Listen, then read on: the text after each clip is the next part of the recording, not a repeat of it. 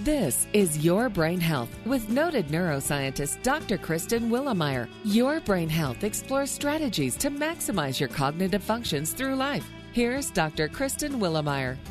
We're going to continue our conversation with Merril Hoge about his new book, Brainwashed.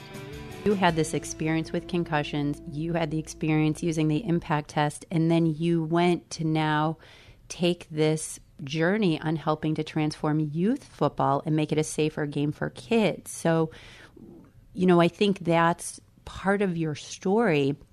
And can you share with us how did you end up testifying before Congress in 2009? Would actually start in 2003. Um, I had been running football camps. I've been coaching youth football since 1991. Um, when my son wants to start playing at age seven, here's what I got excited about. I get to create a better, safer environment for him. I'm going to establish a head trauma protocol, which I did.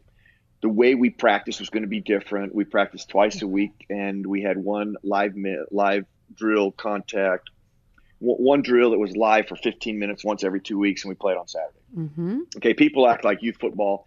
There's 52 weeks in a year. People act like you play it 52 weeks out of the year. We our season is 10 weeks long. Okay, we practice twice a week, played on Saturday. Uh, we had no live contact other than 15 minutes once every two weeks, and that was structured as in a football true environment.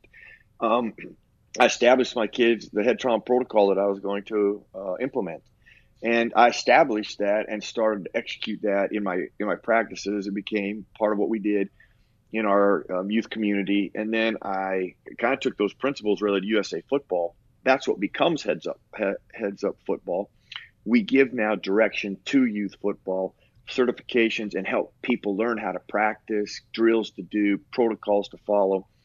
And that really led me to speak to Congress because you got to remember in 2009, if you go back and look, we are doing stuff in the NFL and the NCAA. Mm-hmm. But 99% of our football players are age 8 to 18.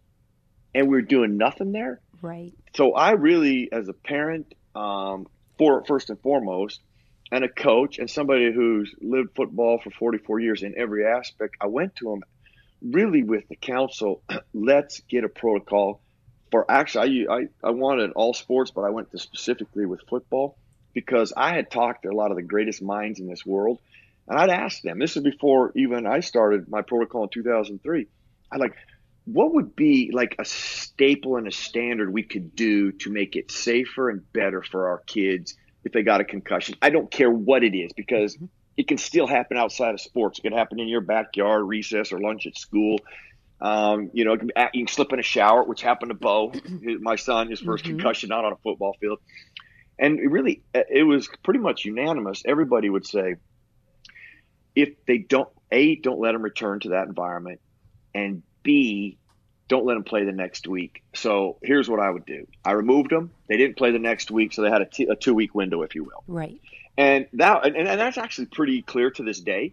That's still, you know, obviously it's much more detailed. There's more uh, treatments and evaluation process that do now. But what it did is it, it, it took you out of the danger zone. Right. And that's what was my, my, my thought process. And that's 2003. You always got to remember where you were because people say, well, you, why weren't you doing? Okay, well, that's the information I had in 2003. Okay, it's much better today in 2018. Yes, it, but that's still pretty much a staple and a standard that that we try to function around. The key is removing them. Right. Don't let them return to play. I mean, that's just one of the most important mm-hmm. things you can do. Make sure they're properly recovered before they return to play. And in the book, we give you a lot of options. I mean, a lot of places to go to get treatment and therapy, which is something that I don't think a lot of people know about, Kristen. That hopefully this podcast will help people. There is treatment and therapy for people who have had concussions, who have post concussion syndrome. And it is really exciting the stuff that can be done and how really awesome the brain is and how it repairs and how healthy it can become. So we need to be very excited about the environment that exists today versus doom and gloom. I love you for that. And in the book, you state, you know, I quote, in the NFL, the idea of being tough means that you kept quiet about an injury, even when it's severe. So I love how you share that message to the kids. You, you can be tough and smart at the same time. So you literally tell kids and teach them that it's being smart if you have a concussion to step out. And you mentioned you have this ironclad rule that you established for the kids if they suffered a head trauma that they do not get to play, that it was a non negotiable. And one of my favorite parts in the book is, you know, how did the how did the parents respond to your rules? it was listen. Every, this happened twice. Okay, once at age thirteen and once at age fourteen. Okay, this is when it happens, which is usually what happens because you hit puberty and the impact is just greater than it is from seven to eleven. So um, every parent, I mean, every mother came up to me on the day that they're on the next week when we were playing and their kids couldn't play and they were saying, "Oh, he he looks so good. He's been running around. He's so excited. He really liked to play. He looks so good." And I'm like, "That's beautiful. That's exactly what I want to hear." But he ain't playing. Okay, I'm doing I'm doing the best thing for you. You know now what's unfortunate, Kristen, which is just I mean we, we could do 100 podcasts on this, which is really sad. Is now now it's the opposite. Parents are ripping their kids out of sports, and they're ripping them out because of something they've heard, said, or seen. But the, it's you ask them what they know, mm-hmm. and they can't answer that. And I'm like, wow, that's that's a travesty that we're robbing our kids of opportunities to help develop them and help them grow in so many ways in sports because of the lack of information. That's really one of the major reasons I wrote this book is mm-hmm. for families to give you all of the evidence, all of the scientific evidence and proof of the truth about uh, the CTE pattern that you hear about. You know, what, what, what does it really cause and where we are with it, the truth of it. And parents shouldn't be having the fear and the scare that they have right now if they understood the whole truth you know, now how they if, what choices they want to make, that's up to them. It's not me to make that choice, but sure. at least we give them everything so that they can make a, uh, the choice that fits their family. Well, and I think that's, you know, sort of in wrapping this up, you wrote this book with your co author, Dr. Cummings, who is a neuropathologist over at Boston University.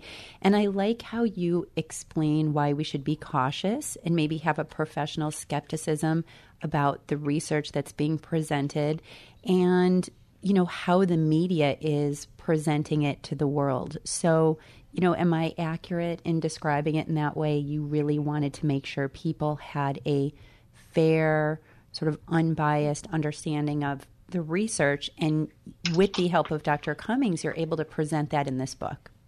Yeah well kristen i was no different than any other parent out there aside from i listen I have a lot, probably a lot more experience in playing. I'm in an NFL environment, youth football environment. You know, I've been doing it for years and years. I got thousands and thousands of kids, kids now that have kids playing youth football. I mean, talk about how crazy that is. You know, when you see kids. Um, the headlines didn't make sense to me, but I don't understand or didn't. I didn't have access to the science papers.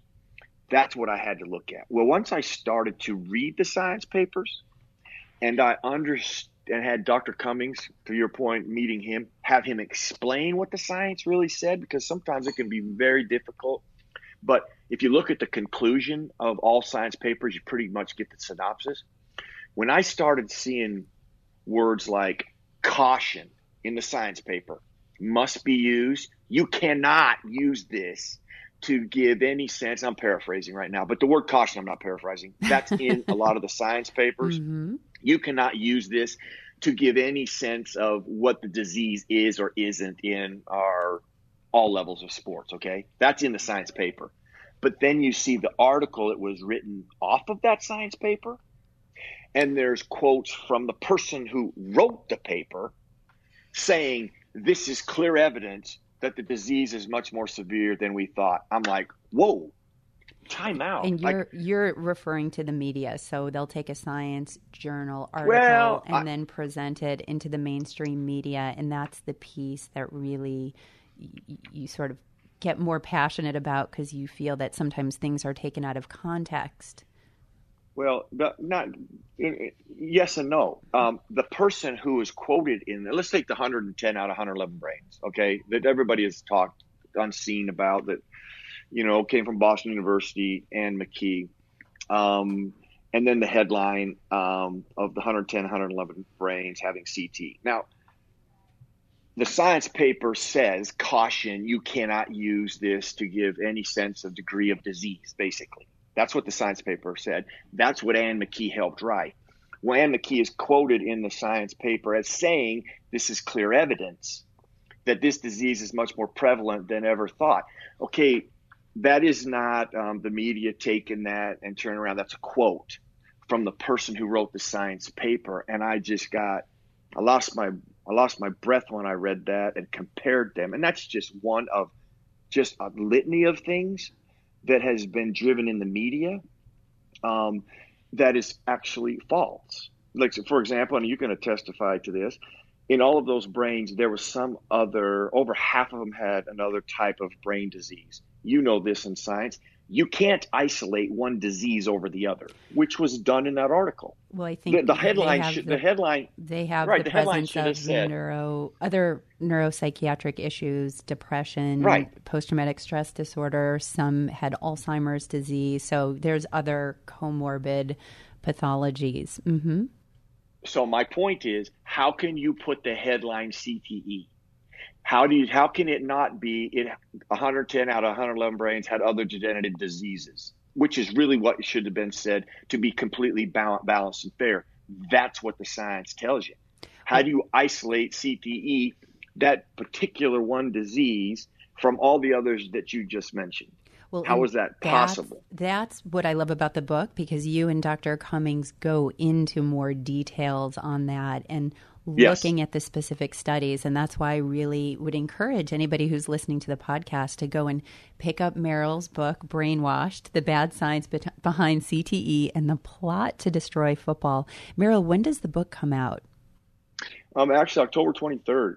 Um, it'll be out. We launch the 23rd. Um, but people can go to Amazon. We have we have the a, a, a website brainwashedbook.com that'll help people as well. You can go to Amazon, order the book, and you know, listen. If you've if you're a parent, if you're in sports, uh, even if I had a concussion, I, I, it would serve you well to read it because what it does too is it empowers you with information to go get help too if you need it.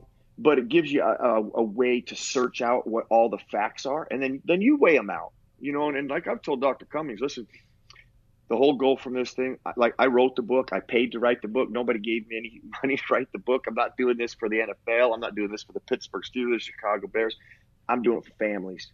I'm doing it for people that ask the kind of people that run up to me all the time going, uh, my son just had a concussion, or my daughter had a concussion, or they're going to get ct And I'm like, well, why would you think that?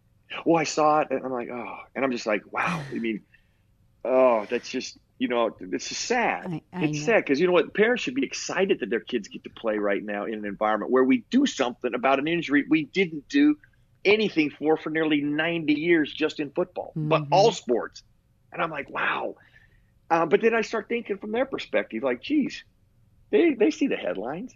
That's all they see. They don't know what I know. They don't know great minds like yours, Dr. Cummings, um, Julian Bailes, Dr. Maroon, Lily, Lily Hazrati in Canada. I can keep naming them on and on and on. Where I have went, talked to, sat down. I've, I've sat and listened, watched people cut brains. I literally watched them how they work their craft. Um, learned so much from that perspective, and and so many things that I'm like, wow, what people don't know. How can I help them with that? Aww. They don't have time to do what I do. So that's really that's... what, what drove me to do this book so that they had those resources to at least help them make choices. Oh, I love that. That's why I love you. You're so passionate about this topic, and I'm so honored to have had you on today on Your Brain Health to speak about your book. It's clear you care about health, football, kids making football safer for kids and seeking the truth regarding CTE and the impact of the research findings that have been in the media.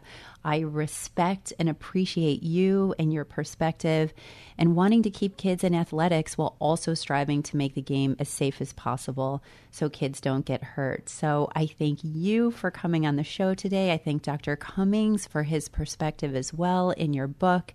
And I would love to have you back to talk more about football and all the great things you're doing. Chris, I would love it. Thank you for the time. And anytime you want to do it and we have time, we'll do it, okay? Oh, you're the best. And Merril, where can people find you? Well, you know what? They can find me at merrilhoge.com and um, go to brainwash, brainwashedbook.com. that'll give you all the information that, that you need. And hopefully, um, if there's not something there, there's parts on the website for you to respond and ask questions. And, and, we surely will try to get to them as quickly as possible and get you the information needed.